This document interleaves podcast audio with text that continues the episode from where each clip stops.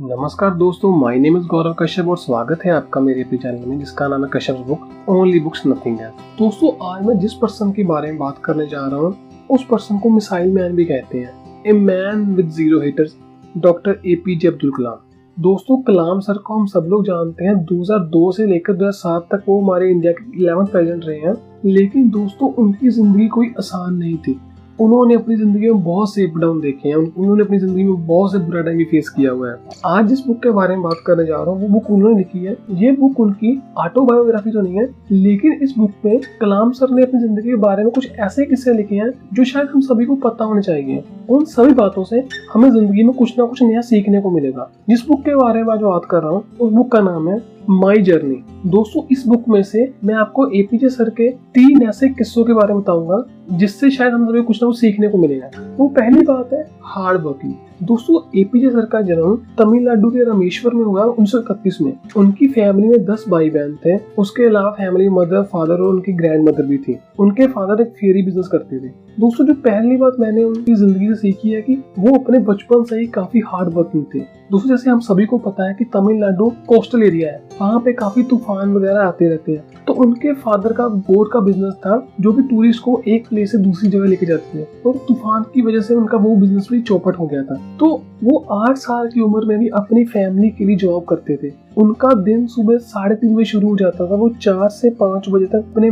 Tuition classes जाते थे। पाँच से छह अपने कुरान सीखने की क्लासेस जाते थे। उसके बाद वो रेलवे स्टेशन पे जॉब करते थे। वो वहाँ से जो ट्रेन आती थी, वहाँ से न्यूज़पेपर कलेक्ट करके वो आगे सुबह मॉर्निंग लोगों के घरों पर डिस्ट्रीब्यूट करते थे। उसके बाद वो घर आने के बाद वो स्कूल जाते थे। वो वापस आने के बाद जिन लोगों के घर पे डिस्ट्रीब्यूट करते थे, उनसे वो मनी कलेक्ट करते थे। तो कलाम सर कहते हैं कि मैंने अपनी ज़िंदगी में डेढ़ साल ऐसी रूटीन फॉलो की है कि मेरे पास अपने लिए भी टाइम नहीं होता था। दोस्तों, खुद भी मैचिंग करके देखिए कि आठ साल के बच्चे की उम्र क्या होती है। उनका साढ़े तीन बजे से लेकर रात के नौ, दस बजे तक उनका दिन चलता रहता था। और वो बड़े ही फनी अंदाज में बुक में लिखते हैं कि मैं डेढ़ साल काम करने के बाद थोड़ा सा काला ज़रूर हो गया था। दोस्तों, जितने भी लोगों ने अपनी ज़िंदगी में कुछ बड़ा मुकाम हासिल किया है, एक अपनी पहचान नहीं है, उनकी ज़िंदगी में प्रॉब्लम्स बहुत ज़्यादा थी, लेकिन उन्होंने उनसे ओवरकम किया है। कलाम सर, बचपन से ही पढ़ाई में काफ़ी रुचि थी और वो बड़े होकर एयर फोर्स पायलट बना जाते जी हाँ वो एयर फोर्स पायलट बना जाते वो कहते हैं कि मैंने एक बार एग्ज़ाम क्लियर कर लिया था और जो मेरा इंटरव्यू हुआ था, मेरा Dehradun A F S B में हुआ था। Air force selection board Dehradun में उनका इंटरव्यू हुआ था और वहाँ पे एयर फोर्स पायलट की आठ वैकेंसीज थी और कलाम सर नौवे नंबर पे आए। और वो कहते हैं कि उस दिन वो काफ़ी बुरा लगा था। मैंने अपनी ज़िंदगी में जो गोल रखा था, मैंने अपनी ज़िंदगी में जो एम रखा था, वो मैं अचीव नहीं कर पाया था। तब वो निराश होकर कुछ टाइम के लिए ऋषिकेश चले गए थे। वहाँ पर उन्होंने कुछ दिन वहाँ पे लगाए, अपने आप को खोजा। दोस्तों, इस बुक में उन्होंने एक लाइन लिखी है sometimes you have to change your goals and priority research आपको अपने टाइम के अकॉर्डिंगली अपना गोल को, अपनी प्रायोरिटीज को चेंज करना पड़ेगा। दोस्तों कभी कभी हमें अपनी लाइफ में अपनी किस्मत को एक्सेप्ट करना पड़ता है। हम हर बात को पकड़ के नहीं बैठ सकते। अगर वो उस दिन निराश होकर बैठ जाते हैं अपनी ज़िंदगी खत्म है, अब आगे कुछ नहीं, मैंने वही सोचा था, मैं वही करूँगा, मेरा उसके अलावा कोई पैशन नहीं है, मेरा उसके अलावा मेरे पास कोई ऑप्शन नहीं है, मेरे तो शायद दुनिया में आज उनको मिसाइल मैन के नाम से कोई नहीं जानता कई बार प्रेजेंट में कुछ चीज़ें हमें हार्ट ब्रेकिंग लगती हैं, लेकिन वो लॉन्ग टर्म में हमारे लिए फ़ायदेमंद ही होती है। तब उसके बाद उन्होंने साइंटिफिक सिस्टम भी ज्वाइन कर लिया था technical development and production of ministry of defence में। दोस्तों, आगे चल के उन्होंने काफ़ी इंडिजीनियस रॉकेट और सैटेलाइट बनाई है इंडिया के लिए। दोस्तों, कलाम सर किस्सा शेयर करते हुए कहते हैं कि एक बार वो अपने कलीग सुधाकर के साथ एक रॉकेट पे काम कर रहे थे, उसमें वो सोडियम थर्माइड का यूज़ कर रहे थे। सोडियम थर्माइड जब पानी के कॉन्टेक्ट में आता है, तब वो ब्लास्ट कर जाता है। तो वो कहते हैं कि मुझसे भी और सुधाकर से भी गलती हो गई। हम दोनों काफ़ी पसीने से भीगे हुए थे। हम उस रूम में चले गए। वहाँ सुधाकर के पसीने की एक ड्रॉप उस वहाँ पे गिर गई और वहाँ पे इतना बड़ा ब्लास्ट हुआ कि हम दोनों काफ़ी दूर तक जाके गिरे। कलाम सर ने बताया कि शायद उस दिन मेरी जान भी जा सकती थी, लेकिन सुधाकर ने अपने नंगे हाथों से कांच का शीशा तोड़ा और मुझे बाहर निकाल कर लेके गई मैं ज़िंदगी भर उनका शुक्रिया अदा करता हूँ कि उन्होंने उस दिन मेरी जान बताई कलाम सर कहते हैं कि मेरे को चोट कम लगी थी, लेकिन सुधाकर काफ़ी टाइम तक हॉस्पिटल में रहे उनको काफ़ी इंजरीज हुई थी। मैंने उस दिन ज़िंदगी में एक बात सीखी थी कि हमें अपने काम में नैतिकता को मॉरल वैल्यूज़ को, अच्छी बातों को नहीं भूलना चाहिए। मैं ज़िंदगी भर सुधाकर का शुक्रिया अदा करूँगा जिसने उस दिन मेरी जान बचाई थी। दोस्तों, इस बुक में कलाम सर ने 12 चैप्टर लिखे हैं, जो कि ईच एंड इंडिविजुअल चैप्टर अपने आप में एक लेसन है। चलिए इस वीडियो को समराइज करते हैं। वो तीन बातें जो मैंने आपको इस वीडियो में बताई, पहला हार्ड वर्क हार्ड वर्क से कभी मत डरिए। हार्ड वर्किंग पर्सन मेहनती पर्सन अपनी ज़िंदगी में हर काम, हर गोल अचीव कर सकता है। और सेकंड पॉइंट है समटाइम्स हमारे प्लान वर्क नहीं करते। तो उस बात को पकड़ के रोने धोने की बजाय कहीं अगले स्टेप की तरफ़ मूव कर दीजिए। जो बीत चुका है, हम उसको चेंज नहीं कर सकते। हम हमारे हाथ में प्रेजेंट है, ना फ्यूचर है, ना पास्ट है। अपनी डेस्टिनी को एक्सेप्ट कीजिए, अपनी प्रायोरिटीज को चेंज कीजिए और लाइफ में आगे बढ़िए। और तीसरी बात है कि अपनी ज़िंदगी में एथिकल वैल्यूज़ को मत भूलिए। किसी के साथ बुरा मत कीजिए। और दोस्तों लास्ट में मैं आपको एक इंटरेस्टिंग फैक्ट बताता हूँ, कलाम सर के बारे में, जो मैंने भी इसी बुक में पढ़ा। कलाम सर ने बताया कि मैं अपनी ज़िंदगी में सारा इंडिया घूम चुका हूँ। लेकिन मुझे कभी भी लक्षद्वीप जाने का मौका नहीं मिला, जो शायद कहीं ना कहीं मेरे मन में लाइफ टाइम रिग्रेट भी रहेगी, मैं लक्षद्वीप में जा नहीं पाया। तो दोस्तों, आज की वीडियो खत्म करते हैं। कमेंट करके बताइए, आपको आज की वीडियो कैसी लगी? अच्छी लगी तो लाइक कीजिए, भूलो डिसलाइक कीजिए। और अगर ये बुक आप पढ़ना चाहते हो तो डिस्क्रिप्शन दिए लिंक से बाई कर सकते हैं। और इसके अलावा कलाम सर ने wings of fire turning point जैसी किताबें भी लिखी हैं। अगर आपको उनकी बुक समरी चाहिए तो आप कमेंट करके बता सकते हैं। और मेरे साथ लास्ट तक वीडियो देखने के लिए थैंक यू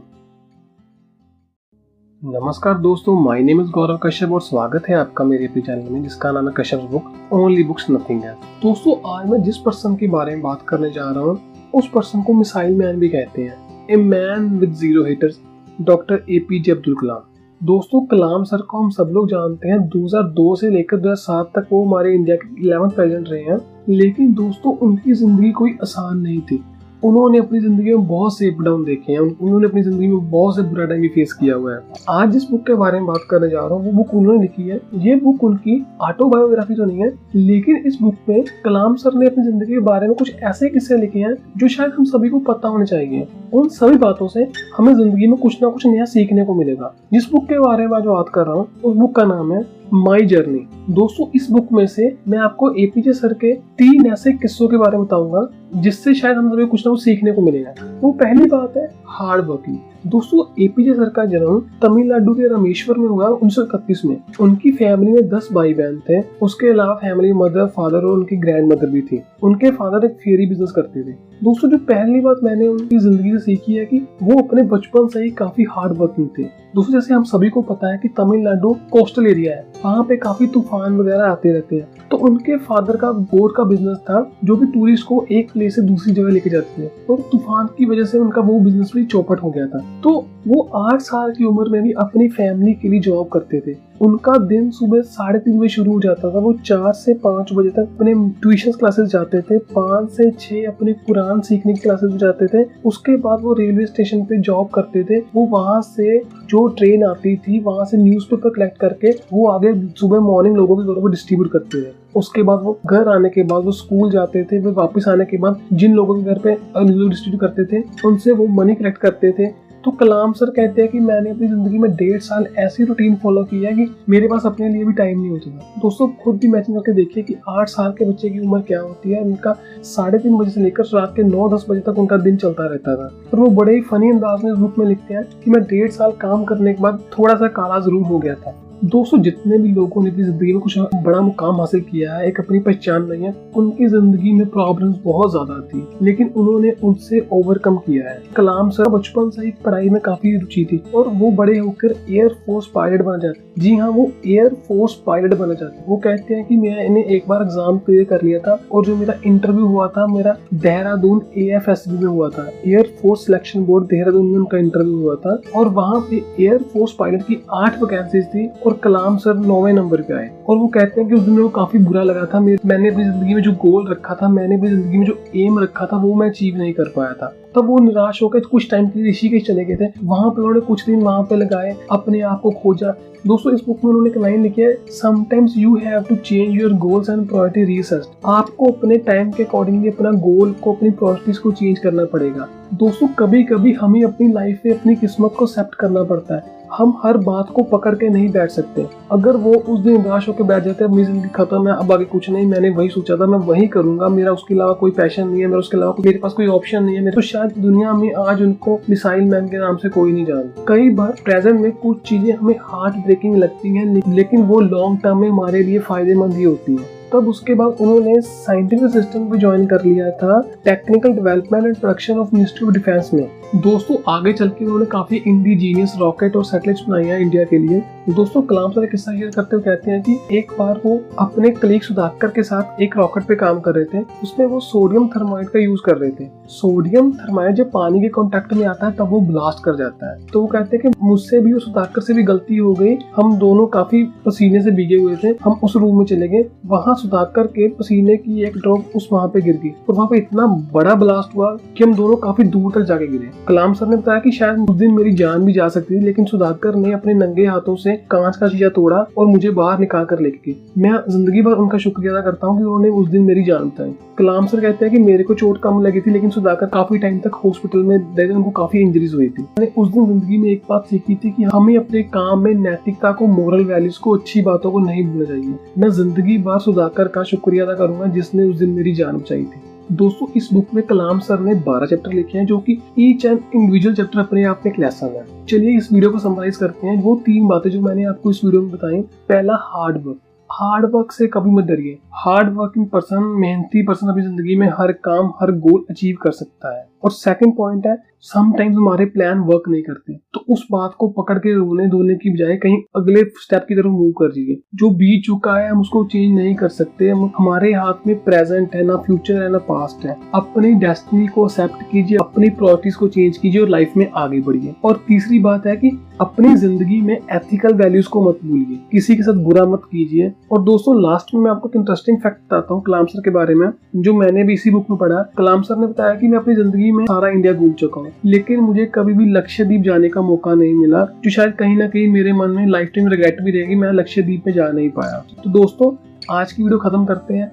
कमेंट करके ज़रूर आपको आज की वीडियो कैसी लगी? अच्छी लगी तो लाइक कीजिए, भूलो डिसलाइक कीजिए। और अगर ये बुक आप पढ़ना चाहते हो तो डिस्क्रिप्शन दिए लिंक से बाई कर सकते हैं। और इसके अलावा कलाम सर ने wings of fire turning point जैसी किताबें भी लिखी हैं। अगर आपको उनकी बुक समरी चाहिए तो आप कमेंट करके बता सकते हैं। और मेरे साथ लास्ट तक वीडियो देखने के लिए थैंक यू